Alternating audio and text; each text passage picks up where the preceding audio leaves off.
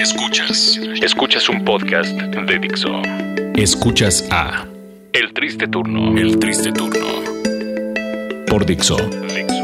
La productora de podcast más importante en habla hispana.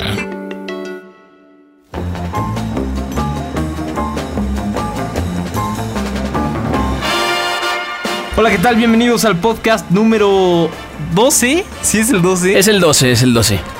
Del triste turno en Dixo.com. Exactamente, bienvenidos sean todos ustedes. El día de hoy tendremos eh, algunos audios importantes, interesantes, de cosas que nos gustaría decir a todos al aire que no podemos. Algunos se les salieron, a otros se las gritaron y otros simplemente estaban muy ebrios para no poder decir otra cosa. Así es, todos eh, alguna vez nos hemos eh, enfrentado frente a una cámara y hemos tenido ganas de decir cosas que ni siquiera en nuestra casa nos dejan decir. Exactamente, recuerda la anécdota alguna vez que estábamos en el partido México-Brasil, Corno, y entonces había un tipo, un reportero, llegamos atrás y empezamos a hacer estupideces.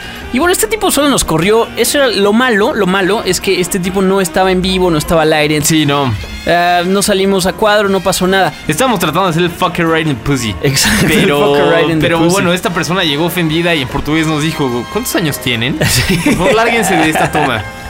Y fue como de, ok. Ok, seguiremos tomando mientras tú sigues trabajando en un partido de México. Así es. En fin, bueno, pues eh, como les decíamos, vamos a empezar primero con algo que es básicamente una mentada de madre a Televisa al aire. Una mentada de madre que yo sé que muchos de ustedes lo hacen en redes sociales, lo Sí, hacen en seguro. las pláticas con sus amigos, pero qué mejor que hacerlo una transmisión de un partido de fútbol de un México contra Costa Rica. Exactamente, estos tipos están pues eh, relativamente cerca de, de toda la gente y entonces evidentemente eh, se dieron cuenta, bueno, la gente que fue se dieron cuenta que estaban ahí y les empezaron a gritar cosas y así es como sucedió.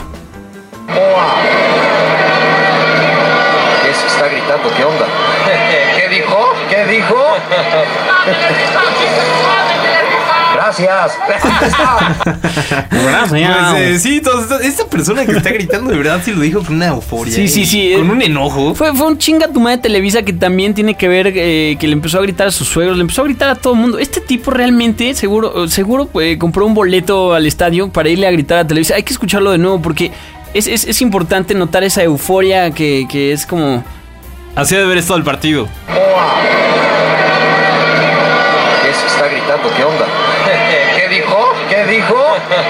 stop it. Gracias. señor. Sí, soy muy fan. Aparte, Eh, tratan, increíble. tratan de disfrazar como esta mentada de madre con uno de sus personajes de los Mascabrothers.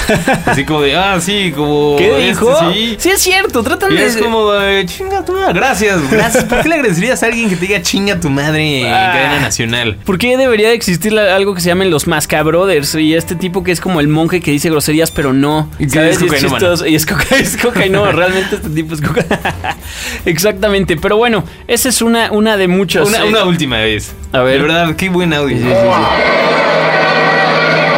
¿Qué se está gritando? ¿Qué onda? ¿Qué dijo? ¿Qué dijo? Aparte los tipos los han de haber regañado así, ¿por qué dejas que se escuche eso? Sigue hablando, narra el partido, Sí, no esperes a que el tipo grite con más fuerza para que se escuche la mentada de madre a nivel nacional. Increíble, bueno, pues ahí el sentimiento nacional, o al menos de muchas personas, chinga tu madre Televisa. Después tenemos el audio de un tipo que en su momento fue uno de los mejores boxeadores de México, si no es que ha sido el mejor. Eh, no sé tanto de box, pero tú sí, seguro. Pues podría Por- ser, sí, sí, para muchos eh, Julio César Chávez, por supuesto, ha sido el mejor boxeador mexicano que existió en toda la historia. Exactamente, ahora, y, y- y hay, que, hay que verlo desde esta manera. Eh, Después de recibir tanto y tanto y tanto madrazo, al- algo te tiene que afectar, tienes Sí, que quedar claro, mal. claro. Y, y- te tiene que gustar un poco el alcohol, no sé, no, no digo que te tenga Me, que... me pero- parece que Julio César Chávez sí tuvo problemas de drogas alguna Sí, vez. probablemente. Incluso me recuerdo perfectamente alguna vez que se le fue el pedo totalmente y estaba él martillando las paredes de su casa porque decía que le hacían brujería. De verdad, busquen eso. Estoy casi seguro que era Jul- Julio César Chávez y bueno, detrás Wow. salen sus hijos llorando, asustados porque su papá estaba dándole martillazos a toda la pared de su casa porque pues eh, se sentía maldito. Yo, yo lo siento un poco como el tipo de estrés post-Vietnam. Este tipo seguramente eh, no, no, quedó, no quedó para nada bien. Después de recibir tanto madrazo en la cabeza, por supuesto que no vas a quedar bien. Y bueno, eh, a alguien muy inteligente o no tanto se le ocurrió invitarlo a narrar un- una pelea de... Sí, así es, ya lo hacen eh, comentarista de pelea peleas de box, eh, Julio César Chávez, y tuvo la oportunidad de narrar esta pelea de México contra Hungría en las Olimpiadas de Atenas 2004. Todo iba bien, todo iba bien. Vamos a escuchar los últimos minutos. Todo iba bien, pero al final, bueno, Julio César Chávez empieza a desesperar, por supuesto, porque el mexicano va perdiendo y al final acaba sacando el cobre. Escuchen. Mira, hay otro golpe, mira, nos cuenta el golpe el mexicano. Sí, Nos polémico. cuenta nada el mexicano. Está haciendo su pelea el húngaro, que me parece que aquí mete un upper que hace buen contacto en Abner Mares. Sin embargo, Abner siempre hacia adelante, se sabe que va abajo y trata de ir en busca de ese resultado, en busca de esos puntos que le están marcando gran diferencia. mano, hombre, chinga. 23 contra 31. Abner tratando de ¿Eso castigar abajo, también va para arriba en volado que no encuentra absolutamente ¿No nada. más con enjundia que con boxeo, pero porque quiere rescatar esta pelea que se le está complicando de manera importante. El húngaro resistiendo, aguantando. Los últimos embates del mexicano. Termina la pelea. Ah, chingar a su madre, cabrón. Julio Una César de- Chávez de verdad estaba afectado con el resultado de la pelea entre el mexicano y el húngaro. Eh, Julio César Chávez pensó que estaba viendo el Electra de Barranca del Muerto, bueno, la pelea en el Electra de Barranca del Muerto y, y estaba al lado de, no sé, de un compadre y demás. No, no, es. no se imaginó nunca que estuviera en Tele Nacional narrando una pelea de box. Él lo que trataba de decir era que, bueno, el eh, referee de esta pelea no le estaba dando puntos válidos al mexicano. Entonces, eh, mediante groserías, él expresaba su enojo y su coraje y su furia hacia este, hacia este referee. Y pues, cuando eran los campeonazos finales, ya dice a chingar. A su chingar madre". a su madre. Y aún así, aún así, Julio César Chávez acaba rescatando el sentir nacional. Así es. Así es que Todos bueno. le aplaudimos después de esa mentada de madre a ese referee que no contó los golpes del mexicano. Termina la pelea. Ah, chingar a su madre, cabrón. Una derrota más para el mexicano. O sea, al final Sí, todavía sí. dice cabrón. Muy bien, Julio César Chávez. Muy bien. Eh, sabemos que eres una persona muy apasionada. Y qué bueno que le mentaste la madre a ese referee que tan injustamente no nos contó los golpes. Hablando del sentir nacional y de cómo personas que ni siquiera viven aquí pueden decirlo, está este tipo que es un alemán que estaba en el partido de México-Brasil en el Mundial de hace un año. Y bueno, pues le preguntaron que qué opinaba de, Ochoa. Su respuesta fue no solo en vivo, sino que es justo lo que te decía, es lo que todos pensamos. Jamás te ibas a encontrar un alemán que supiera español y más esta palabra, pero este reportero de Milenio fue de, ok, me mandaron a Brasil a cubrir el mundial. eh, creo que soy una persona profesional, me siento preparado para hacer este tipo de coberturas. Y llega este alemán y dice lo siguiente. Argelia. Perfecto, Willy. Más adelante estaremos de regreso contigo y para seguir con toda esta cobertura, tenemos aficionados ahí. ¿Platicamos con alguien ahí? Sí, estamos con un aficionado alemán que habla portugués. ¿Habla portugués? Falo portugués y español también. ¿Y español? ¿Qué piensa del partido? Mm, yo expectaba 3 a 1 Alemania y fue 2 a 2. Y yo, yo quería otra cosa, pero vale la pena a ver el juego. Ok. Eh, usted vio el partido de México, el portero Ochoa. Ochoa, Ochoa es un muro, Ochoa es una verga. Amigos de Y bueno, el reportero se ofende, le da la espalda al y le dice, da la ¿sabes qué? espalda". Voy a continuar entrevistando, pero ahora no alemanes Como si, vulgares. como si lo fueran a mexicanos. Sí, exacto. Como si lo fueran a correr porque alguien más dijo esa palabra. Escuchen, por favor.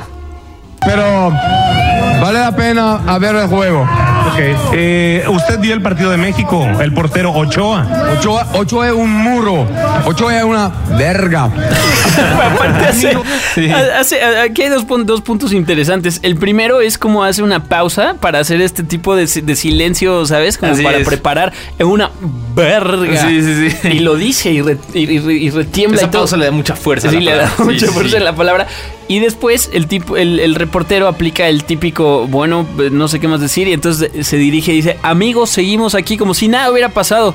Así, y además, eh, como que el alemán lo hizo molestando, porque es de verga. Hay que escuchar una vez más. Verga. El El reportero muro. así de, jamás pensé que un alemán supiera decir tal aberración. Escuchen. Ochoa, Ochoa es un muro, Ochoa es una verga. Somos muy fans. Para alemán y para ser un tipo extranjero se conoce muy bien la palabra. Así es, y, De verdad. y conoce perfectamente las palabras que incomodan a los reporteros que están haciendo ahí sus transmisiones en vivo. Eh, hablando de reporteros y de palabras que incomodan a la gente, está este reportero quien en- él nada más es un imbécil porque tenía que decir una cosa, acabó diciendo otra. Debe ser muy difícil eh, estar frente a una cámara y tratar de dar una nota. Debe ser muy difícil, de Al verdad. aire. Yo respeto mucho a estos periodistas que se ponen todos los días frente a una cámara y dan las noticias del día. Sí, al aire debe ser algo difícil, sobre todo cuando tienes que decir una palabra que rima the big word. Así como es. de La Vega. Escuchen. Saludarte como cada mañana.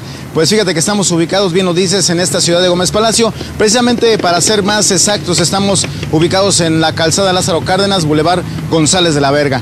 A- Así como tú podrás... o- o- Fue como, ok, No, este no, reportero no. estaba pensando en algo menos en esta calle. ser más exactos, estamos ubicados en la calzada Lázaro Cárdenas, Boulevard González de la Verga. A- Así como tú podrás observar, déjame comentarte Y, que aquí y en creo ese que el momento- reportero se da cuenta de lo que acaba de cometer en televisión. Así dice, oh, oh.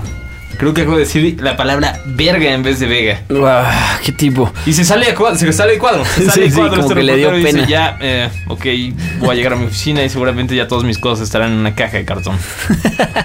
Bueno, pues eso fue todo en el podcast número 12 del Triste Turno aquí en Dixo.